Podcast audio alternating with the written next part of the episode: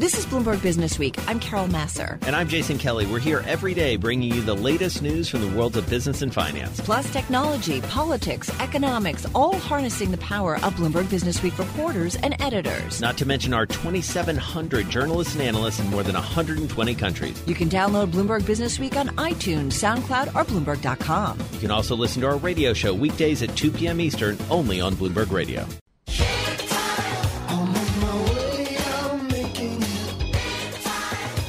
Right, everybody, it is time to talk a little bit about the latest Titans dinner. It happened, I believe, last night in New York City. Uh, the meetup of some big time investors talking their bigger, uh, or biggest, I should say, and best ideas.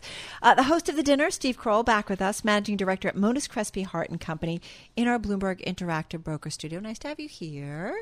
So it's interesting. You said to Jason and I while we were listening to uh, uh, Eric's uh, panel out there at the Aspen Ideas Festival you said these guys last night at the dinner talked a lot about politics. Well, they did. And first of all, I wish we were out in Aspen, uh, unlike the 90 degree temperature here in New York. But uh, yeah, we uh, typically once a month we get 20 of the uh, biggest financiers in the world. Um, and quickly it turned into, rather than talking ideas, it was talking about the politics going on this weekend. And, and let me just give you the general theme um, without criticizing anybody. I think uh, the pushback on the president was that he likes to have show and, and make some quote deals, uh, but so far we haven't really had any meaningful deals done, starting with North Korea, uh, Mexico. Nothing really has been accomplished. Um, you know, he goes up to Canada and gets them upset, and then uh, obviously the EU and Japan recently he gets them upset. But uh, with China, they will probably have a handshake and they will talk about some symbolic things. But uh, this is not going to get done uh, this weekend, and I think. I don't know if the market's going to, uh, except for a one day or two day pullback, really uh, bother. I think the main thing is that the economy is slowing down the Fed is lowering rates. They will do it in July and maybe one more time later in the year. And as you just said, the 10 years at 2%. Now, 2% is still higher than all the other countries that we basically deal with right. on, a, on a financial system. So, you relative, know, when I, right? when I see the Spain 10 year, you know, almost a dollar, a percent lower than ours, it's a little bit reassuring that we do have a cushion down there. Um, the, um, the thing that did worry them is that uh, Iran is pushing buttons and nothing is really uh, going to come out of there except for some more agitation, and that's helping crude to go up. And then for the first time, we had a drop in the oil uh, inventory build right. and a very big drop. So we think that. Um, that in itself will keep crude higher. Then on the other side, not to criticize the president because I never want to do that because I think in some ways he's doing a great job. Then the Democrats last night put on a folly. And I'm a Republican, but I'm not going to take sides. But you have 10 people that are basically trying to put the capitalist system out of business.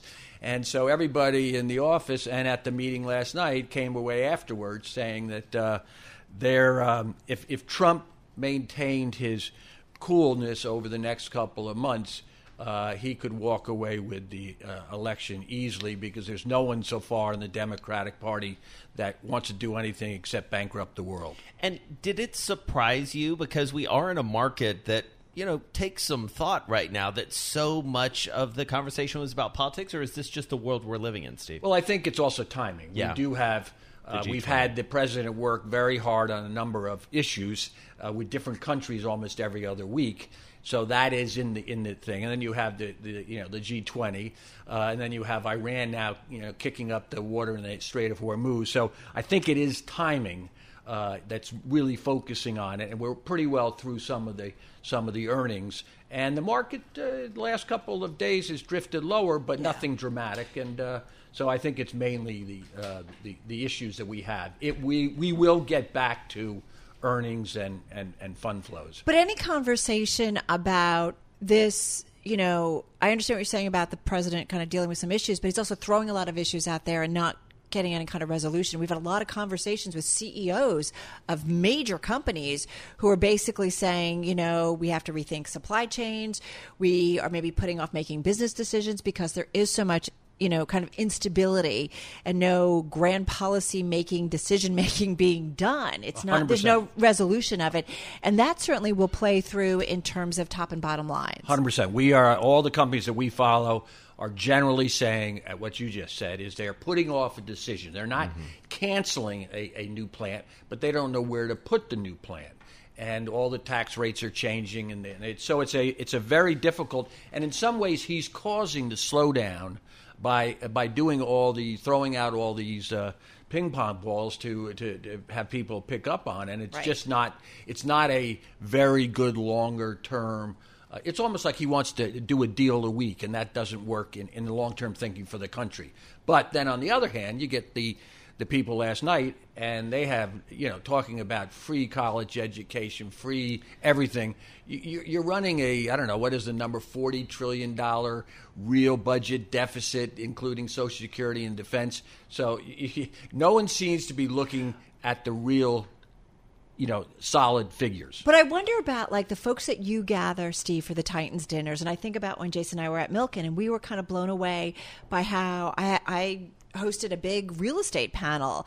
Um, Tom Barrick and some others were on it. Uh, people who you know are dealing with multi-million, multi-million dollar projects, and how the conversation and they kind of helped steer it that way got to the inequalities when it comes to housing and the the inability for certain people in cities, whether it's Seattle, whether it's New York, whether it's San Francisco, Silicon Valley, and some other hot spots around the world, where the people can't afford to live there anymore. And I do wonder about the conversations that you guys have where you're overseeing millions and billions of dollars, whether there is some talk about the disparities that we have in this world. And at some point, those tensions create problems for a country. There's no doubt about that we are uh, slowly dividing the haves and the have-nots, um, and that's not going to be good longer term. But there is a big difference about giving away something for free or giving away something to people that are putting in an effort. So, letting, let's say, the immigrants automatically vote. I have a big problem, and I think most people at the dinner last night have a big problem that any other country we go to, you have to get in and get a license and pay taxes, and then you can vote. Well, I actually So- think everybody should have a civic lesson. well, that's exactly. I mean, that's exactly it. And giving away Medicare, Americans, too. Medicare, uh, Medicare for all, uh, and paying for college education. That that that just does not work in the numbers. But there is no doubt there are the haves and the have-nots, and we have to close that. We have to close that though in a very intelligent and financial what's, way. What's the intelligent and financial way to do that? Well, I think people shouldn't get anything basically for free unless they're sick. Uh, the other people have to work and they have to pay taxes, and they can't be uh, working in a uh, situation where they're not paying taxes. It's just uh, no one minds somebody getting help if they need help and they're, what they're putting in, what we put in and what you put in.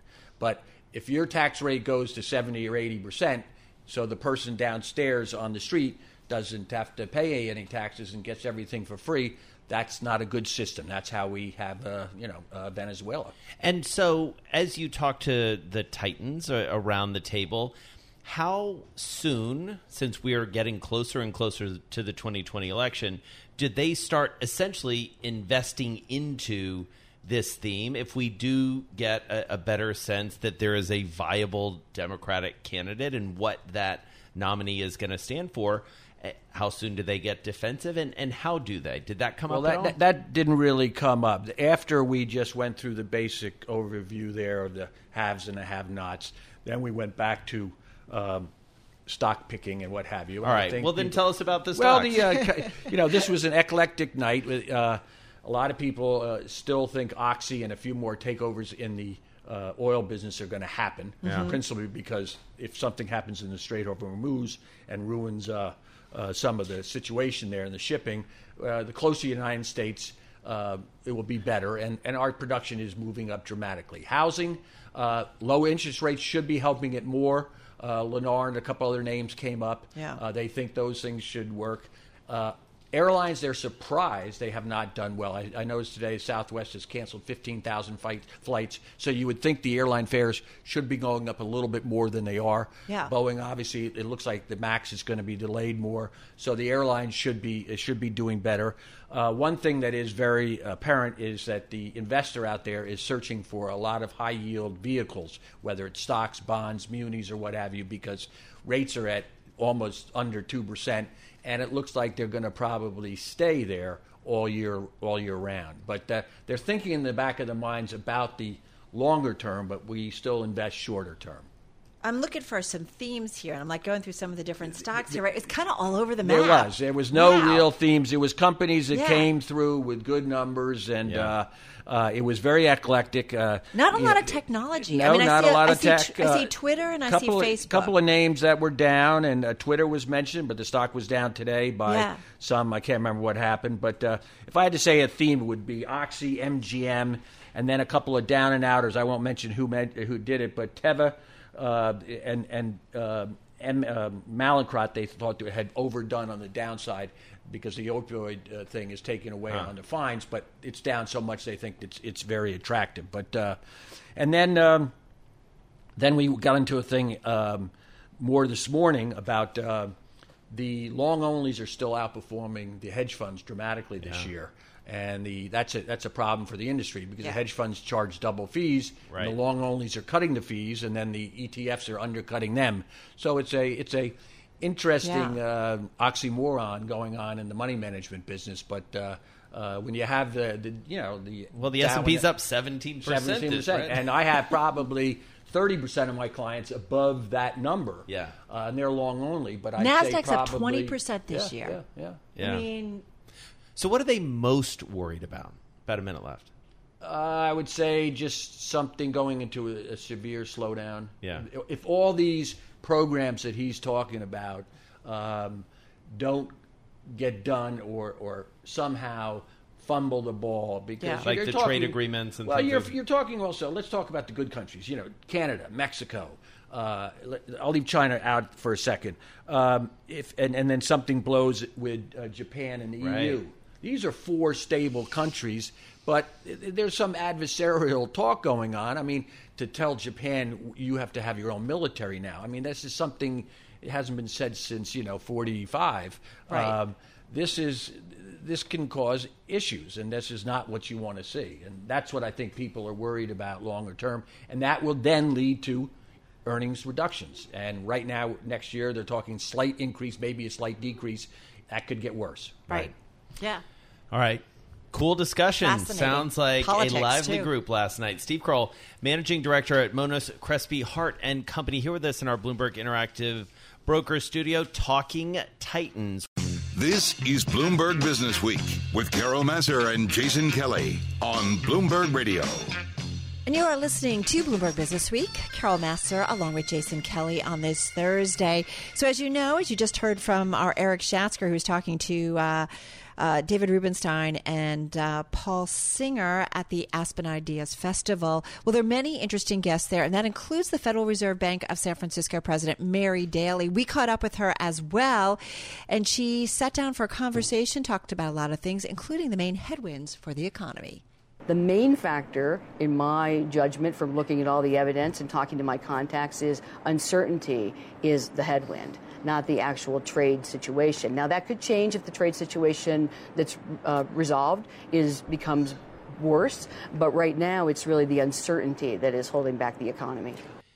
So, if you're an economics watcher and you thought, I really would love to hear from as many Fed speakers as humanly possible, uh, the last week has been very, very good for you because we've had a lot of them. As I said, Kathleen was a Hays, Fedapalooza this week. Fedapalooza. Kathleen Hays, global economics and policy editor for Bloomberg, and Carl Riccadonna, chief U.S. economist for Bloomberg Economics. They're both here in our Bloomberg Interactive Brokers studio. So you just heard what uh, Mary Daly said. KH, you've been making the rounds. Is it jiving? What what's going on? How synthesize this for us? Well, you know, it's interesting because uh, when Mary was speaking at the Forecasters Club yesterday in New York, and she, uh, the interviewer was Peter Hooper from Deutsche Bank, and then the audience got to ask some questions, and the reporters got to ask questions. How, but what, when, when she's talking about about the main headwind being uncertainty, and Carl, you should jump on this too as our PhD economist. Um, she said it's so hard to model uncertainty that uncertainty so much can slow down investment can why it's reach out and eventually right? well but but the point is how do you By but how do you calculate that? How do you come up with a number for it? You can have a model to forecast and look at all the way these guys our bloomberg economics teams you know scours the numbers punches the numbers comes up you know and says what their forecast is. But how do you quantify how much that is taking out of Well- the economy? And i think it's an interesting way to think about why the fed's saying you know it makes us much harder to know just how to steer this boat But I do love that she said, I don't read January as a policy pivot. It was a policy pivot, but their point is, right, they are data dependent. So, right, the markets were coming undone. Everybody was getting freaking out. I mean, you're shaking your head. I mean, it was a policy pivot. I, I mean, it was, uh, if not a pivot, Charlie Brown kicking the football and uh, Lucy pulling it out uh, from in front of him. Uh, it was a very strong policy pivot. The Fed went from signaling uh, considerable additional balance sheet reduction as well as several more rate increases to going on to an extended pause, which looked like it would be followed by additional hikes, uh, to now signaling rate cuts. Uh, that's a pivot, if there ever was one. Uh, and uh, so, to, you know, she was trying to push back against this notion. Uh, Mike McKee was the interviewer uh, in that case, uh, and he was asking her about uh, getting bullied by the markets, and so she was uh, pushing back against the notion of the Powell put and whatnot.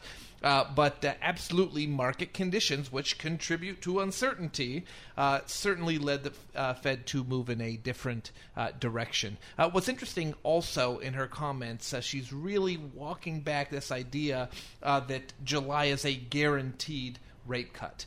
She said, I, I, I'm not sure what the magnitude of the move would be if we actually even did do it. So she is data driven. Uh, she's not made up her mind that the Fed needs to act in July. Uh, and I think the Fed is trying to be a little bit stingy here. They're being compliant with markets, uh, but not uh, uh, enabling the greediness of uh, of the you know those who are looking for much more substantial moves from the Fed. And I think that's a good point. Like, I mean, either we're stupid or we understand that Fed is data dependent, right? Like they have said this time and time again, so we have to understand that. They've as always been data dependent. Correct. We- we know that. Right. So as conditions change, market conditions, economic conditions, they're going to alter policy. Sure. Isn't that what we want a Fed to do? Exactly. And in fact, one of the things that was interesting for Mary yesterday was talking about the yield curve. And one of the things interesting, I thought she said, you know, we can see correlation with the yield curve. It's much harder to figure out, out causation. And there's so many things hitting the long end of the Treasury market. Yes, I'm watching that carefully, she said, but you have to be careful just how you interpret it. I mean, actually, Mary Daly's very, very thoughtful and clearly, you know, a number one PhD economist, just like Carl Riccadonna. I mean, no, she knows her stuff, and I do think she's being very cautious. I also wonder the extent to which being one of the newer FOMC members, even though she's been director of research for many years and she was at the San Francisco Fed longer than she was director of research. Nevertheless, when you sit in that seat, when you make policy, and when people start asking you as the president of the San Francisco Fed, and by the way, before John Williams, that person was Janet Yellen, right? That's a big seat to fill. mentor. If you don't, exactly, if you don't speak very carefully and at the same time sort of back up where the chairman is now and maybe where the just barely consensus position on, is on the FOMC, which I see as yes, we know we may, maybe even probably have to cut, but we're not going to commit yet. And particularly not until you see what happens in Osaka, even though I don't think they'll maybe admit that, that may, how, how big of a swing factor that could be. But she did say trade uncertainty is headwind holding back the economy. So there you have it. Right.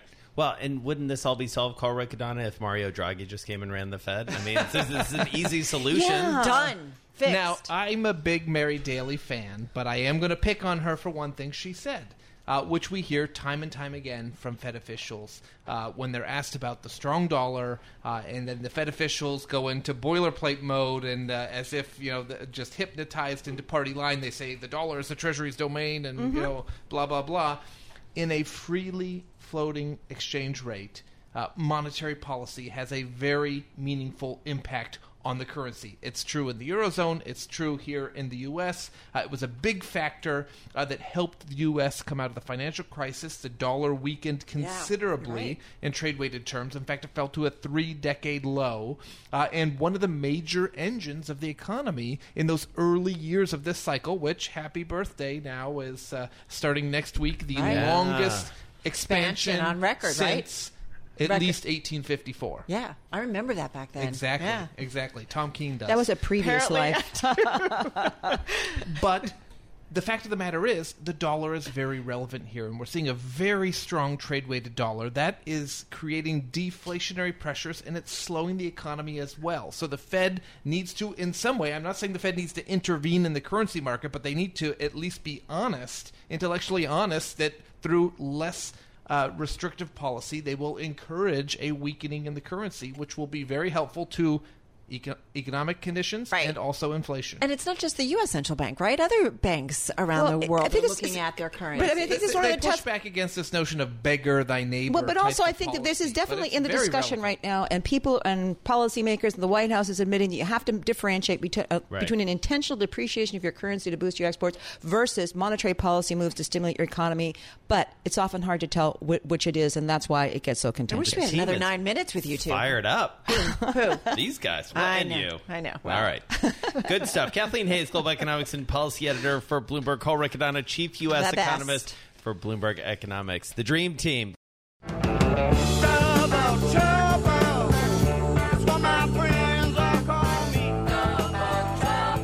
Double Trouble. Perfect song to get into this next segment. A riveting story about someone who seems to have simultaneously conned two of the most dangerous organizations in the world. Uh, we'll get into that in just a moment because those two organizations, we're talking about Colombian drug cartels and the U.S. government. That story reported by Bloomberg News finance reporter Zeke Faux. He is at our Bloomberg Interactive Broker studio right here in New York, along with Business Week editor Joel Weber. And Zeke, let's start with you. Fascinating story. This is among our favorites, uh, although there's so many good ones uh, in the heist issue in the magazine this week. But tell us a little bit about. Yeah, don't tell anyone else. We said it was our yeah, we might get in trouble. Tell us a little bit about Baruch Vega. So, by all appearances, he was one of the most successful fashion photographers in Miami. He had a penthouse on Miami Beach, his own jet, regular out at the hottest restaurants in the neighborhood, always surrounded by beautiful women. But he had more and we're, than and we're one talking secret. like 90s here, right? Yes, it's the late '90s, and he's uh, unbeknownst to his friends and family, he for a long time has been working as sort of a freelance secret agent for different agencies of the U.S. government, and unbeknownst to those agencies, he's running a massive swindle on Colombian drug lords. So the, the other way that you could describe this story is it's the season of Narcos that the U.S. government doesn't want you to know about. Right. I mean, it's amazing too. Like all the people that he essentially fooled along the way, and you sort of go through the story and you think, is he a, an agent, a double agent, a triple agent, something even bigger? I, I have to ask Zeke, how did you get him to talk to you?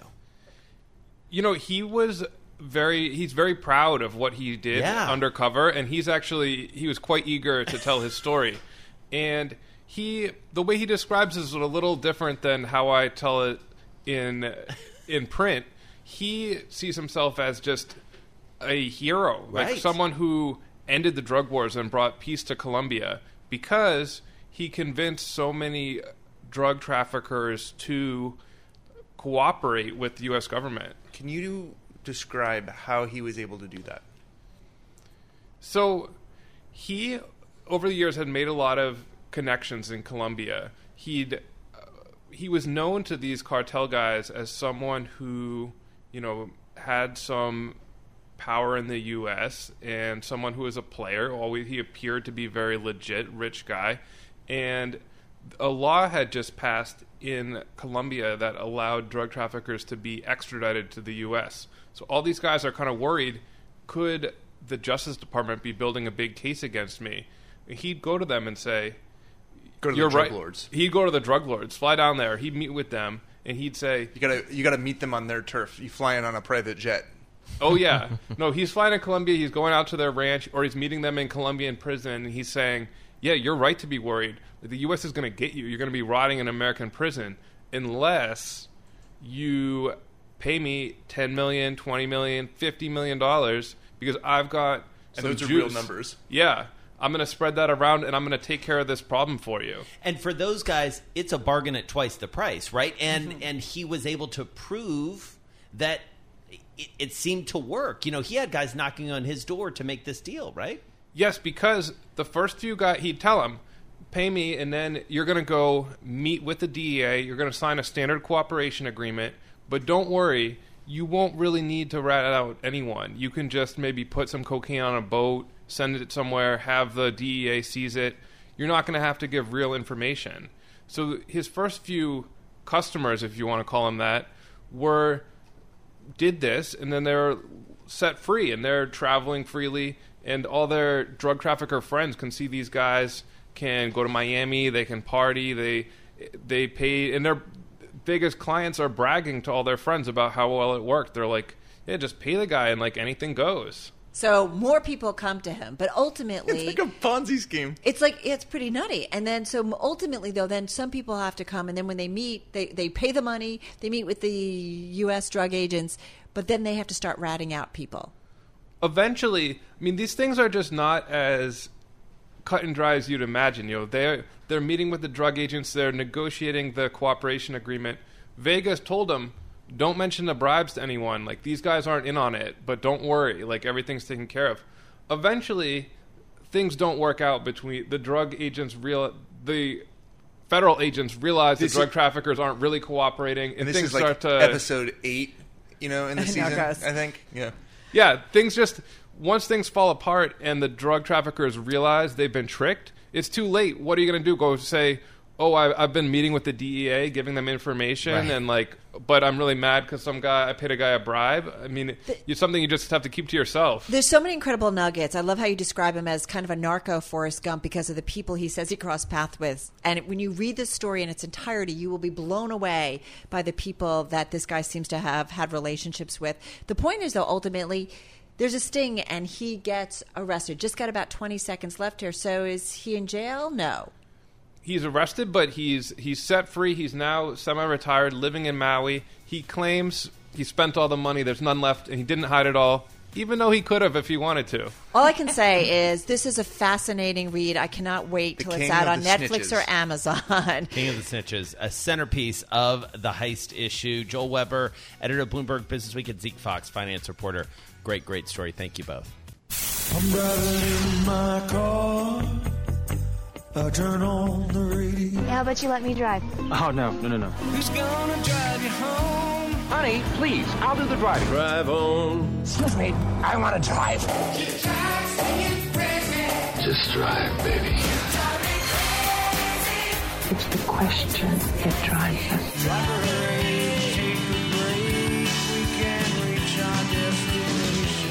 This is the drive to the close That funky music will drive us till the dawn. on Bloomberg Radio.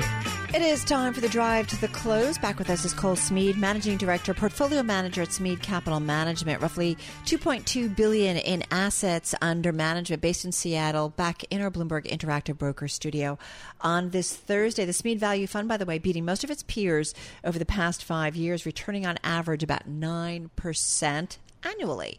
So nice to have you here. Thank you. How hard is it being a value guy right now?